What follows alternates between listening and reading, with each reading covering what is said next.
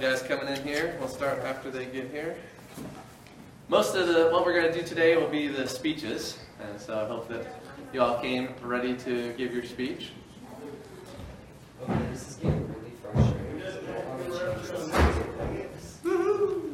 Uh, I'm going to need a timer for the speeches today. Uh, who uh, has a, a phone with a stopwatch that can be the timer? I'm timing all of them separately. Okay. Usually, I'm quicker, Wesley but will be my timer. I will be.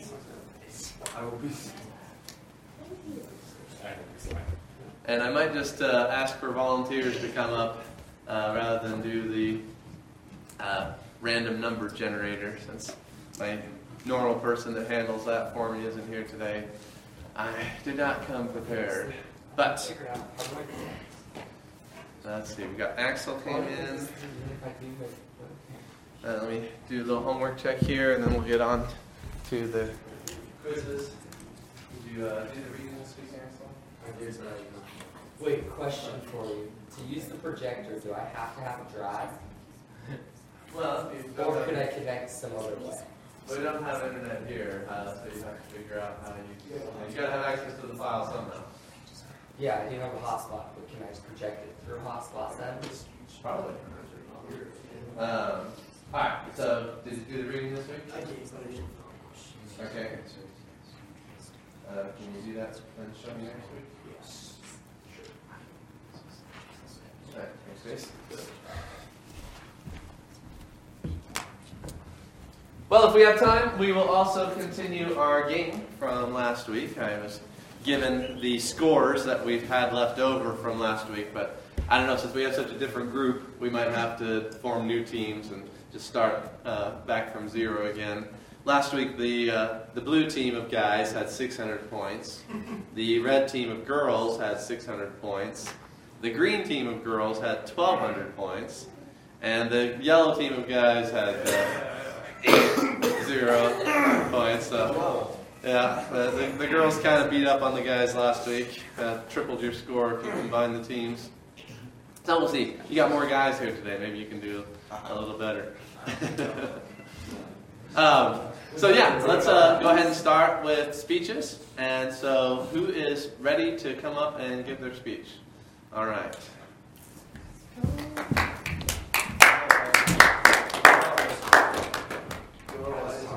Yeah, let's do that.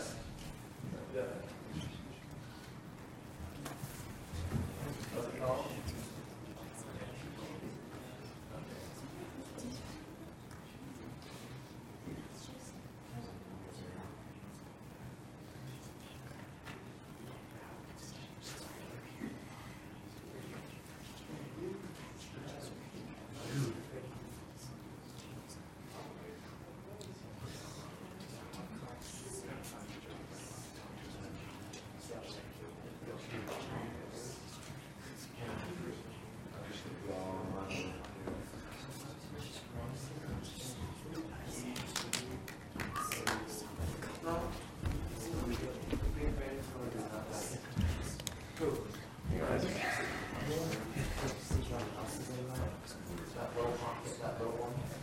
Alright, so I take it this is a oratory. uh, Persuasive. It's uh, persuasive also? Yeah.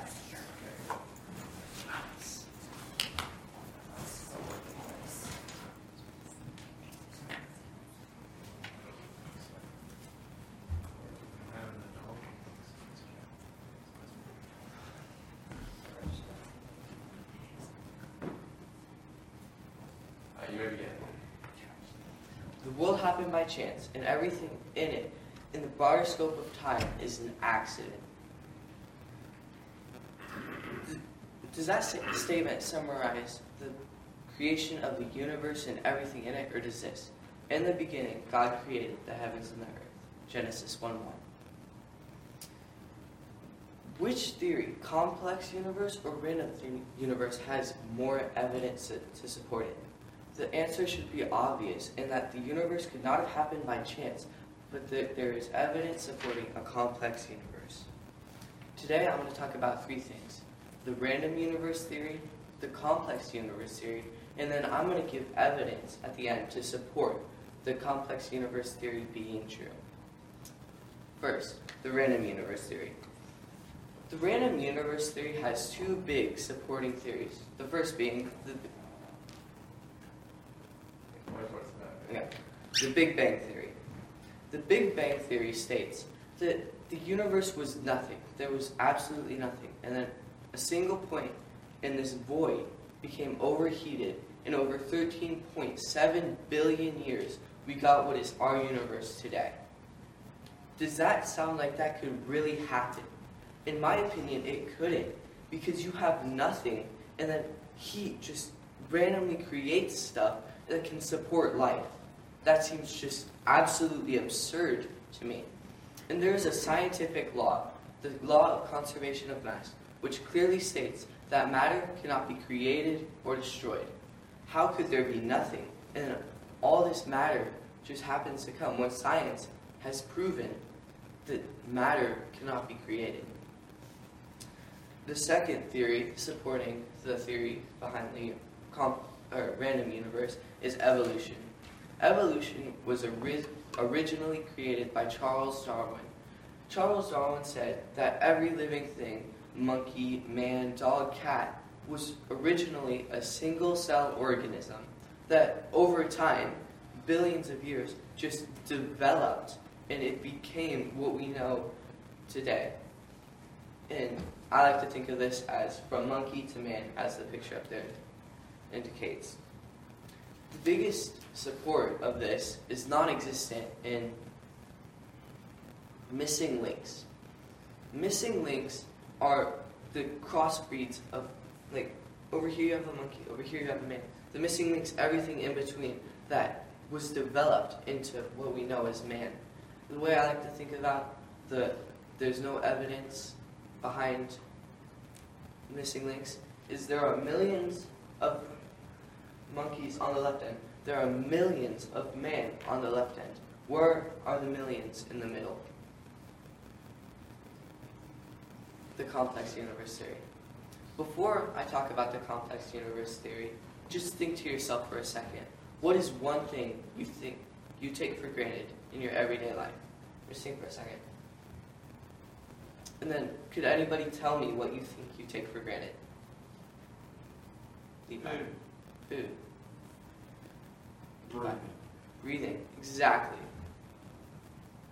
Breathing. Oxygen atoms in the air make our life possible.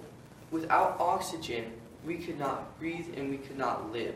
The oxygen atom is so complex, and so is every atom. There are eight electrons and eight protons.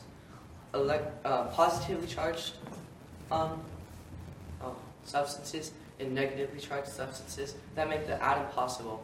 Without one electron, this would not be able to sustain our lives. Another thing I take for granted are plants. How many times do you just walk and you crush grass on your feet in a day? Well, in every blade of grass you crush, there are plenty of plant cells, which are just complex. Just look at this picture. And if you think about it, without that green wall surrounding the plant cell, there, the plant cell would explode and we would not have plants. So, how could this happen by chance? I don't think it could. I think there's an intelligent creator behind this because man can't truly understand everything in the world around us. How could this just happen by chance when we, what we think is the smartest creature alive, can't comprehend it? Another thing I think that we take for granted is photosynthesis, which goes through a plant itself in like the process of feeding the plant, and then it gives us oxygen, which is just combining two really complex things. But which has more evidence to support it? Here you can see the complex universe theory has God as the creator, and this is seen in the most scientifically accurate historical book, the Bible. Like, the Bible clearly says in the very first sentence, God created the heavens and the earth. And the random universe has Big Bang, which the only evidence to support it is that our universe is expanding, and scientists believe it. Even if God used the Big Bang to create the universe, and scientists are right about that, God is the creator, and they just don't want to see that. The complex universe show is seen in the complexities in our everyday lives. This is seen throughout science. Complex things that we can't understand are everywhere. While the random universe has evolution, which is believed by the mass of people because that's what they want you to believe happened. They don't want you to believe God created everything. And missing links to support evolution. There's no evidence. Sure, you can take bones from one animal and bones from another animal in a similar region, and you can create a random animal. That's just going to happen. But there's no such thing as a living missing link. Thank you.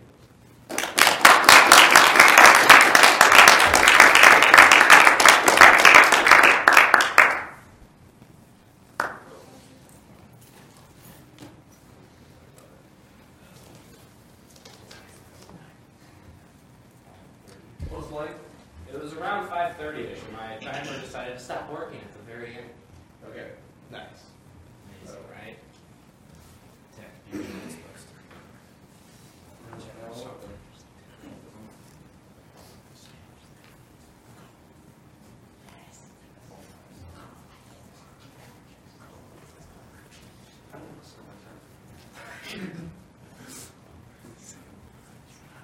All right, who's ready to go next? I don't want to stop. Uh, I can go. Sorry. Who's that? I can go. What kind of social media? Uh, informative. Informative?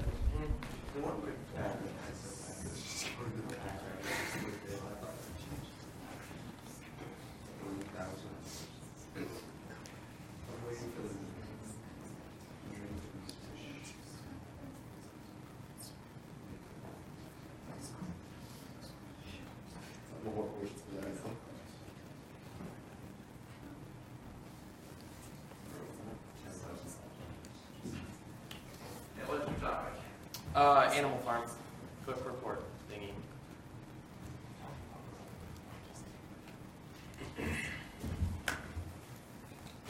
Alright, you may begin. Ready? All animals are equal, but some animals are more equal than others. This is a quote from the book uh, Animal Farm by George Orwell, and I'm going to tell you about this book. The plot of the book is that a farmer named Mr. Jones owns a farm full of animals. The animals believe that they are cruelly treated, and soon they want to rebel. And they take, they kick, uh, they rebel, kick Mr. Jones off the farm, and start their own animal farm. My first point I'm going to tell you about is how the animals rebelled.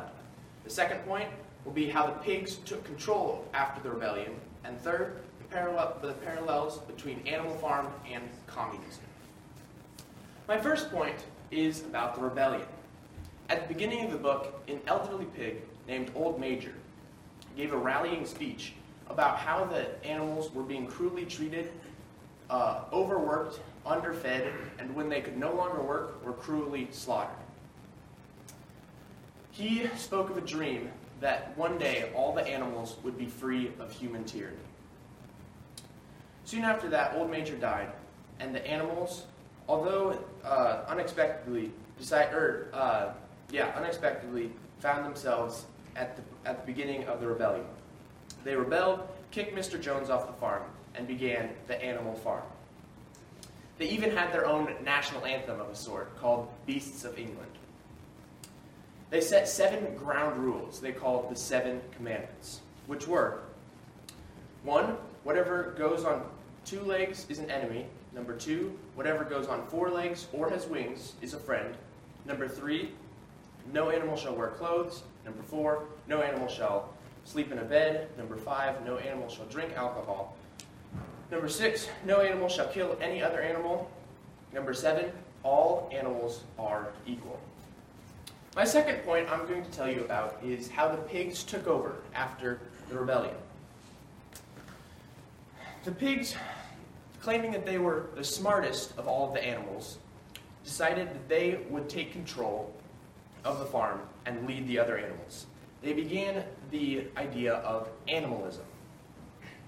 Two of the main uh, lead, two of the main pig leaders were Snowball and Napoleon. One of Snowball's main goals was to teach and educate the animals how to read and write, which was not very successful. Um, Napo- one of Napoleon's uh, goals, or one of yeah, one of Napoleon's goals was to train a group of young puppies in the ways of animalism. One day, Snowball and Napoleon got into a heated debate, and Napoleon decided it was time to take control and take over. So he called out his what were harmless, uh, innocent puppies, but now were ferocious uh, dogs who were trained to kill. He ordered the dogs to chase Snowball off the farm and banish him. And this was the beginning of Napoleon's control. Soon, the pigs started acting more and more like humans and taking more and more from the other animals. Um, as the animals slowly but surely became more, felt more and more oppressed, the pigs became the new Mr. Jones. As the pigs were, tur- were turning more and more like humans, they managed to twist, break, and change every single one of the seven commandments. My third point I'm going to tell you about is the parallels between Animal Farm and communism. In Animal Farm, the lower class, the animals, rebel against the higher class, uh, Mr. Jones. The animals represent the Bolsheviks, who rebelled against the Russian Tsar, the dictator, in the 1917 Bolshevik Revolution. In both situations, the uh, one group, or the group that leads the rebellion after the, after the successful rebellion, sets the rules. At first, both in, at first in both situations, uh, every, everything seems equal. But in the case of Animal Farm, uh, Napoleon with his dogs takes control, and in the case of Russia, Stalin with his military power takes control of the country. Now you can see the cycle of communism. A, rebe- a rebellion is sparked, a dictator is ousted, uh, the leader of the rebellion then becomes the new dictator. In conclusion, I told you about uh, the Animal Farm rebellion. Second, the pigs controlling and taking over the farm, led by Napoleon. And third, the parallels between Animal Farm and communism. I hope you now see the digression of communism. At the beginning of the book, the seventh commandment was all animals are equal. But by the end of the book, the only commandment left was all animals are equal, but some animals are more equal than others. Thank you. Five thirty point four eight seconds. Five thirty. Even round second, five thirty.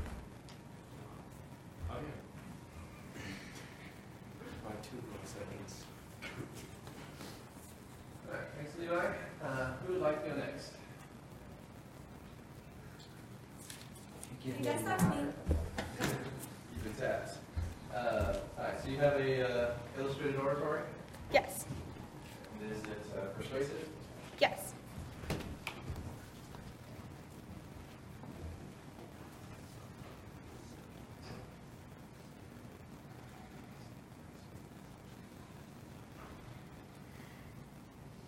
Can I get a volunteer to come back and help with the slides?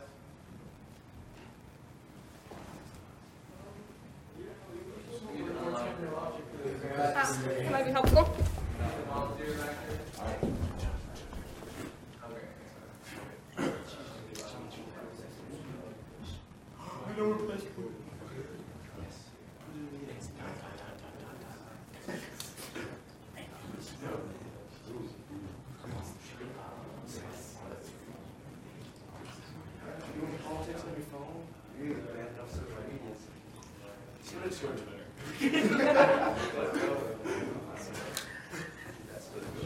Okay. Actually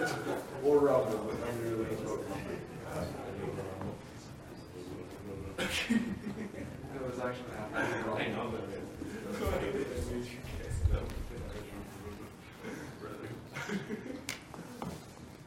All right. Uh, Is the timer ready? Of course. Uh. Welcome to communism. Here on the east side of Berlin, the talk of the town is the new architectural improvement being added to the city. Turns out it's a 27 mile long wall that cuts you off from civilization entirely. Ever wonder why? Hello, my name is Elise Schmidt, and today I'll be telling you about the history and methods of discouragement in the Berlin Wall. Then introduce you to a few, a few individuals who were able to outwit the system and get around all the government security. Let's start with the history. Construction started August 3rd, 1961 to 1989. And the Eastern Bloc, the government in charge, told their citizens that it was built to protect them from the fascist enemies who were trying to prevent the will of the people. And thus they named it the Anti-Fascist Rampart. It reminds me of how it symbolized the domain of the Iron Curtain, or more literally, the concrete curtain.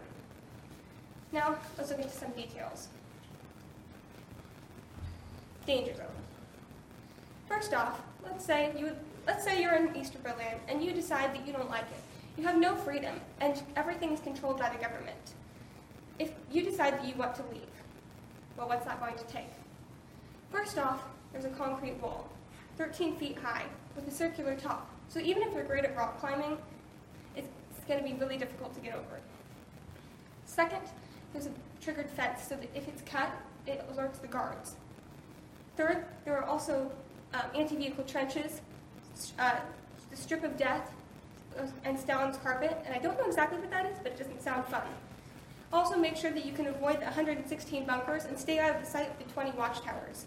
Make sure you cover up your scent for the dog patrol, stay away from all border guards, and avoid the, uh, and make sure you can hurdle over the bar- wire and the anti-vehicle trench. Once you get past all that, make sure that you brought a ladder so you can get over the second wall going into East Berlin. Good luck. Let's meet a few individuals who somehow managed to escape. First off, Dirk, lifelong friends Dirk Decker and Kirsten Klunker lived in Berlin. When they saw the wall going up, they, it didn't take them too long to realize it was going to be trouble. However, instead of doing what they saw a lot of people doing, going to try, trying to go through, around, or under the wall, they simply headed in the opposite direction. At least 10,000, 100,000 people tried to escape, but only, but, and at least 200 died, but 5,000 survived. A few of those people were Dirk Decker and Karsten Klunker, who decided to windsurf out of West Berlin. They were the only ones who ever ever escaped. Over seven, oh, around, it's hard to say, but somewhere between 17 and 189 people died trying to cross the Baltic Sea. Since there was no good, no suitable gear for Dirk and Karsten, they simply made their own. And they set off, trying to make their escape out of Germany. However, shortly after they started, Dirk realized that his gear had been, had been damaged, and knowing that it would be suicide to continue, he had to turn back, leaving Karsten to complete the mission alone. Karsten arrived safely and was left wondering what had happened to his friend. Had he been lost at sea? Dirk was able to repair his gear and set off shortly afterwards. When he arrived, he was confronted by a small fishing boat, which asked him, Are you Dirk? Having told the man yes, he learned that Karsten had made it safely and had sent out search parties for him. The next person is Harry Deterling. He decided that if you can't go over it and you can't go under it, then you've got to go through it. He piled all his friends, he piled friends and family onto a train because he had noticed a small, uh, he had noticed a flaw in the security around the Berlin Wall. There was a train track leading right up to the wall that hadn't been used. He simply applied, applied for a job nearby, piled everyone he knew onto that train, took the air out of the emergency brakes, and sped through the station nearby. He brought himself and 25 people across into East Berlin, into West Berlin. Shortly after, the next day, the government deassembled the tracks so that no one else could do that. However, a time when they were shortly, uh, however, a time when they were, uh, it took them longer to respond, would be when Hans Mexter was trying to find a way across. He had a pass, but he needed to get his fiancee Margaret and her mother across. This was kind of difficult, and so, but he did. He was also able to notice a way through. While he was at the checkpoints between East and West Berlin, there was a bar, making sure the cars couldn't cross unless they'd done all their paperwork. However, it wasn't entirely solid, and there was a gap underneath. Pretending just to ride his scooter by, he stopped at the checkpoint and pretended to fiddle with his engine, while actually measuring, measuring the gap. It was 37.5 inches. Pretty small, but he thought he could do it. All he needed to do was find something that could limbo underneath. He found, after doing a little research, he found the Austin Healey Sprite convertible, which was too tall, but all he had to do was remove the windshield. After he had taken his two extra large pieces of luggage and added them to his vehicle, he started for the checkout. When the, when the guards there saw him without a windshield on a kind of cold day, they were a little curious. But Hans simply ducked, pressed the gas pedal, and sped off into the sunset, leaving giant tire tracks, tracks behind him. However, he wasn't the only one to do this. Norbert Conrad snuck his fiancee, Helga, across, but he simply loosened the windshield so that it wouldn't cause as much attention. However, what he didn't realize was that, was that he was using the exact same car that Hans had used. Not only with the same trick, but the exact same car. In conclusion, I hope that the history, cruelty, and desperation previously mentioned shows you that communism is terrible. These people were willing to risk their lives to escape. Communism hasn't happened here, yet. But be on your guard. Don't let it.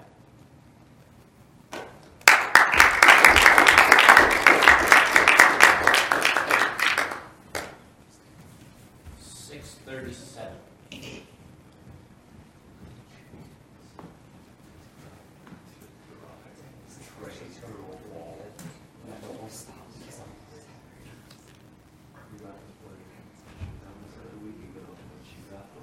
Well, I did it five minutes before I I didn't have that because he had my computer. All right, who'd like to go next?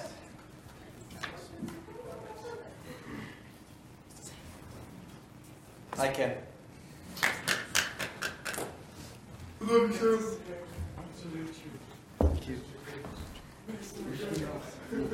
Three cheers. Do me a favor. Axel. What? Do me a favor. Okay, I can. Megan? What kind of speech are you doing, Sam? Informative. Informal On. speech? At the end, you have to do the On. that widow agent does to us. No. Yes. What are you doing Yes. I'm doing it on Johannes Kepler. Ooh.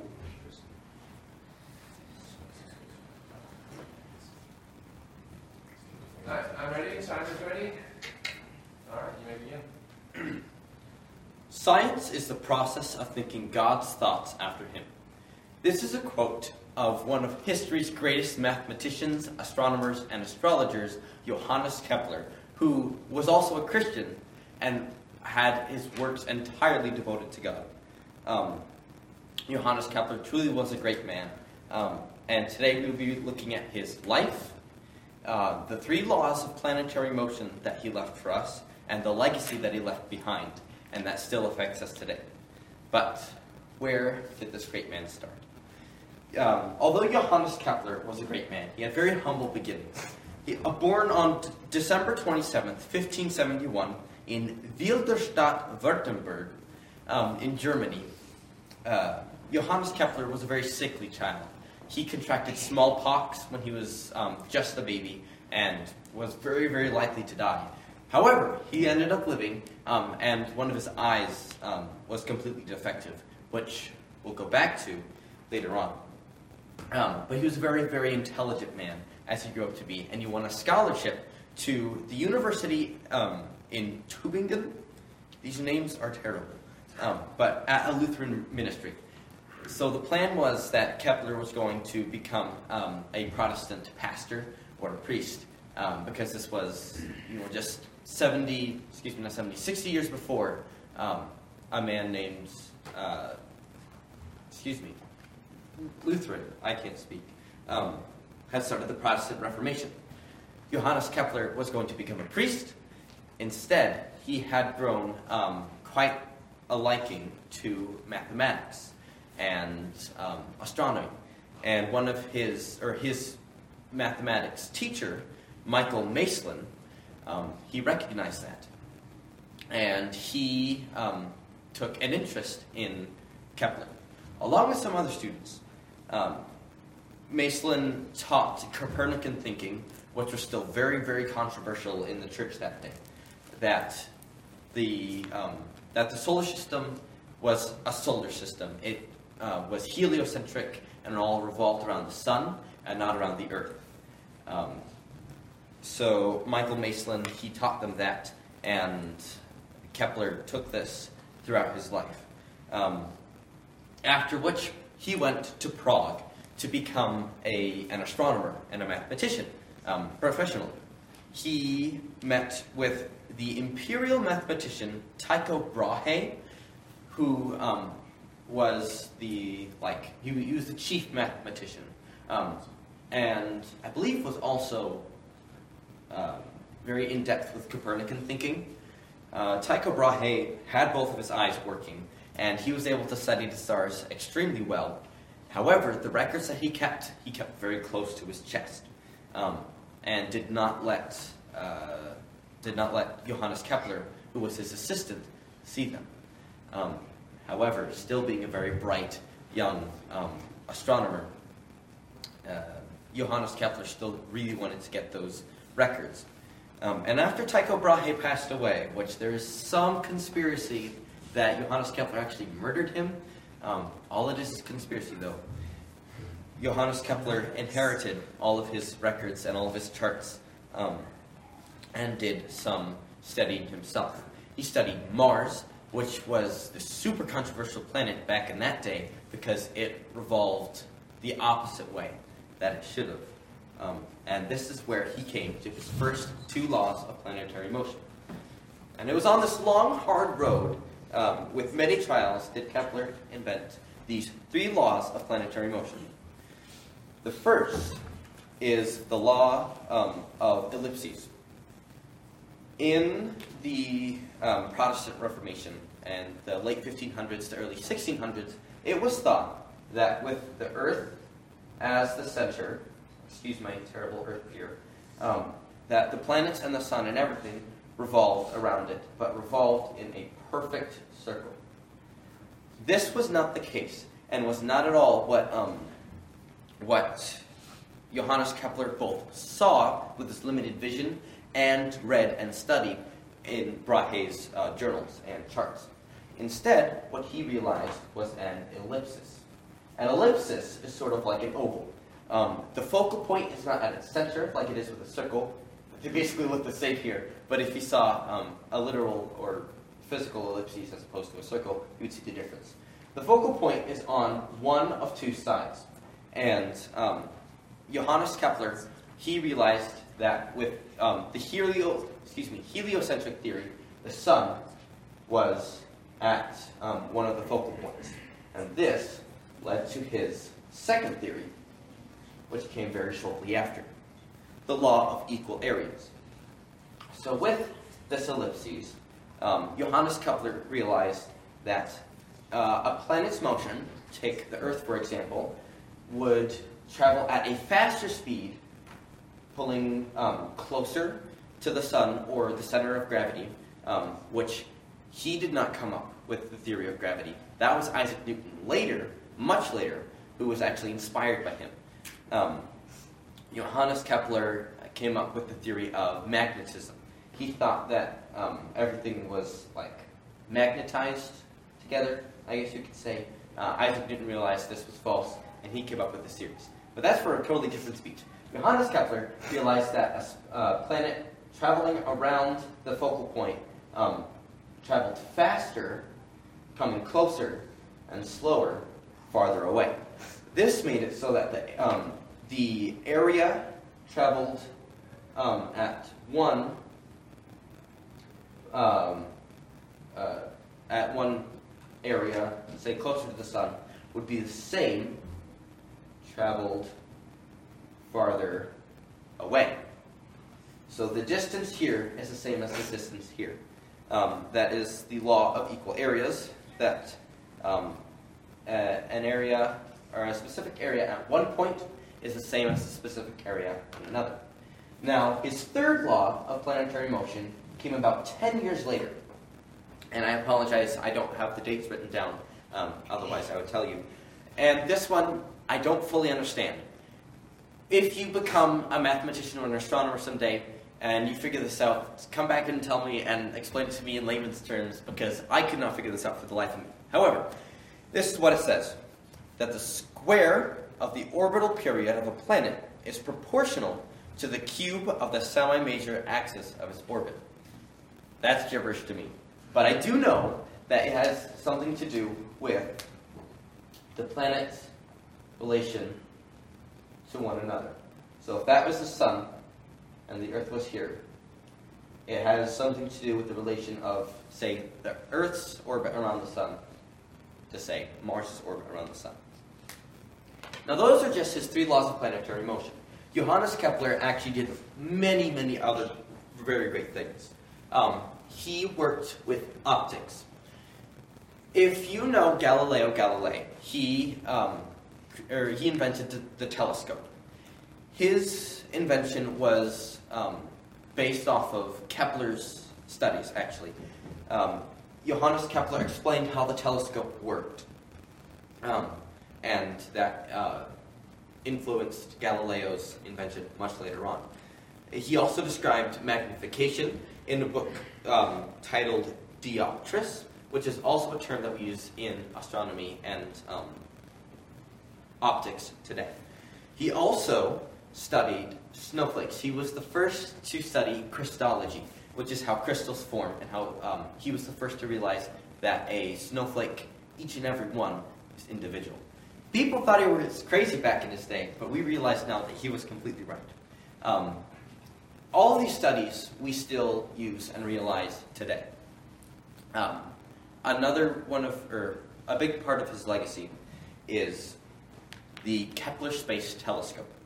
Right now, there are hundreds and hundreds of um, various, well, I guess not hundreds, but there are many telescopes and many different satellites that we use orbiting the Earth and our solar system and even beyond. The Kepler Space Telescope is one of those far, far beyond. Johannes Kepler, being a man who studied the planets and their motion, um, that is why NASA um, decided to name this telescope after him. It is searching out uh, exoplanets and various other like planetary bodies in other solar systems far away. And it's with this telescope that we're uh, attempting to find other planets that would be hospitable for human life. Um, it is with this telescope that we've learned that every single star individually has a planet. I hope you've realized what a great man Johannes Kepler is. Um, his, um, excuse me, his life and his own humble beginnings, his education, um, his three laws of planetary motion, which we've described here, and even the legacy that he's left behind. Um, I will leave you off uh, with a quote from this great man. The wisdom of the Lord is infinite, as one also is his glory on. Excuse me, let me restate this. The wisdom of the Lord is infinite, as one also his glory on his power. Ye heavens, sing his praises. Sun, moon, and planets, glorify him with your ineffable language. Praise him, celestial harmonies, and all ye who can comprehend them. And thou, my soul, praise thy Creator. It is by him and in him that all exist. Thank you. For Mr. Briggs! Hip hip! Hooray! Hip hip! Hooray! Okay. It was good. Sam, you didn't break the time bracket. I'm very disappointed. You didn't make it to 11 minutes. Only 10 minutes and 54 seconds. That's, that's so sad. Dead serious. 1054. I'll break it for you. Yeah. That's like. I told you, Sam, 10 minutes.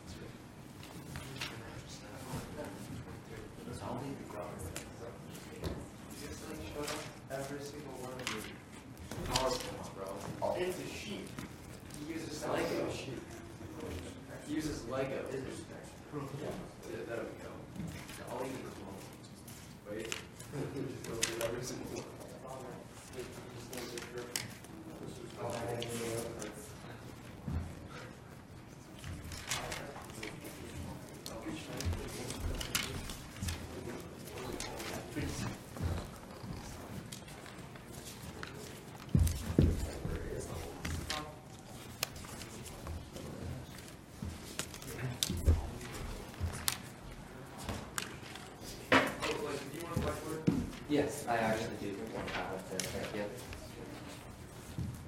Yeah.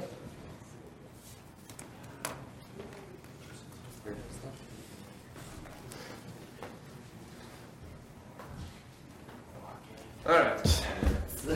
Uh, timer's ready? Yeah. Alrighty. We are ready. Go ahead, Blake.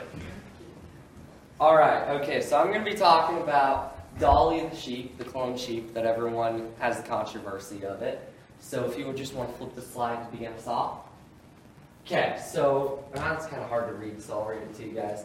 Who is Dolly the sheep? Why is she so important? When was she born slash died? Just that information, and why the controversy, right?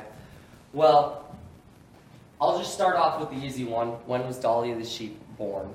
She was born in 1996 on July 5th, and she lived for six and a half months or six and a half years. So, who is she though? She is the first mammal clone to have ever been publicized. We don't know if anything happened beforehand, but it's very unlikely for there to be any clones of any mammals before that point. Uh, why is she so important and why the controversy? Well, she was a breakthrough in science. Before then, it wasn't thought that you could even clone something. That was just a kind of a far fetched sci fi kind of fantasy. And they, the team that created Dolly, proved that we are stepping into the future, right? And then why the controversy?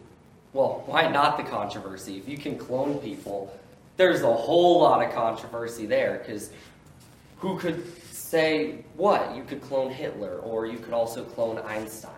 There's two extremes, and that can be terrifying because you don't know who all could be having the power to do this, what their intentions are, and what they could clone. Or we could just have a Jurassic Park scenario where they clone dinosaurs and then let them run around. Next slide. But how is this possible, right? I'm going to oversimplify it because it is oversimplified by me. I'm proud of that. So, you've got your first sheep, right? I'm just going to put sheep one because I can't draw a sheep. Okay, you have sheep two.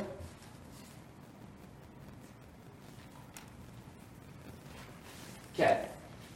Sheep one had a white face. That was just the notable differences between them is one had a white face, one had a black face. That is just important when it comes to cloning to make sure that it's a perfect clone, that they're two very different sheep, so if it was a perfect clone, it would not have any features of clone 2, right? They took cells from sheep 1, right? Which, just oversimplification of a cell, right? You got your nuclei right there, right? From sheep 1. They took an egg or an embryo from sheep 2, right? They removed the nuclei of that and took this one and put it in there. artificially inseminating the egg, but both strands of DNA came from these cells. That those cells, there was a lot more trickiness involved because they had to get them to replicate into certain cells that can be used through that. Because otherwise, the cells, if they didn't become like, you guys ever hear of the, I can't think of what they're called right now, but the cells that uh, when you're born with that can become anything in your body? Okay, so when you're born, there's a specific kind of cell that has the genetic, genetic code to become anything it needs to be in the body. Well, they had to force these cells to turn into those cells, so when they made this egg, it would grow into a whole sheep, not just its leg. And so that was the biggest hurdle in science, and as soon as they did that, it took them 277 tries, but they were able to take this, fertilize the egg, and implant it into sheep 3, which is another sheep, female sheep. And this one carried the embryo and raised it and gave birth to it, right? They took 277 tries, and now they can do it within a 10 to 20% ratio nowadays. So they've gotten pretty consistent with it. But, next slide, please. The reason that there's the controversy, I know I touched on it a little bit, is because human cloning. Let's be real. Who cares if you can clone a sheep? Sheep are all the same. I mean, they look the same, they baa the same, they're sheep, right? Doesn't matter if they came from the same sheep or not. The concern is human cloning. What can we, could we have a clone wars? Uh, could there be another Sam? Could there be Hitler? Could someone live forever if they could just clone themselves over and over again? Well, no. It's not as simple as that. Not only is it unethical to clone a human, not, uh, not only is it way harder than a sheep, just because people are so much more complex, because that's how God created us, but also why? What's the point?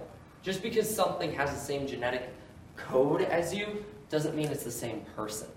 Because you are who you are for two reasons because of who God made you and the experiences you go through, right?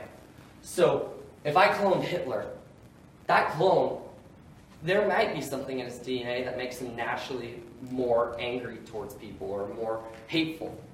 But he's not going to have the same experience. He's not going to have the same memories. He's not going to have the same desires that Hitler had, nor the influence that Hitler had, right? And then the eternal perspective. I put my phone away and I'm going to pull this one up. From, uh, okay, you can't really read that on here, but it's got questions, right? Really good website. I'm just going to kind of briefly mention this because while researching this, I read through it, and they just go through all kinds of Bible verses of how it's unethical. Like this, it talks about how the importance of people and their value and how you're devaluing them by cloning them. And it says, For God speaks in Isaiah as a prophet while he was still in his mother's womb. Also, John the Baptist was filled with the Holy Spirit. And it just goes on, right? It briefly mentions some point, but I lost my point, where you are wonderfully and uh, skillfully made, right? That you are made in the image and the likeness of God, that you are unique, right? Why would you want to make a copy of yourself? Next slide, please. So, what can we take away from this? What is the eternal perspective? Is this something to be feared? Because should we be worried that there's going to be 37 Blakes running around tomorrow or 450 Levi's? Both of you, split. There's split. What is our takeaway from this? Because I think everything should have eternal takeaway as Christians. Is this something that we should be worried about that we're going to have 375 Bidens in the future running the country? Or where do we put our faith and where do we play our chips? I go back to this Psalms 53, or 53. 95 words. My brain just died there. Psalms 95 3, thank you. It says in the Amplified Version, For the Lord is a great God and a great king above all gods. So what if cloning yourself can make you like God and make you immortal because you can do it over and over again? Because it says right here that our Lord God is above all gods. I don't fear an army of clone troopers because I got God. And so do all of you. Thank you very much.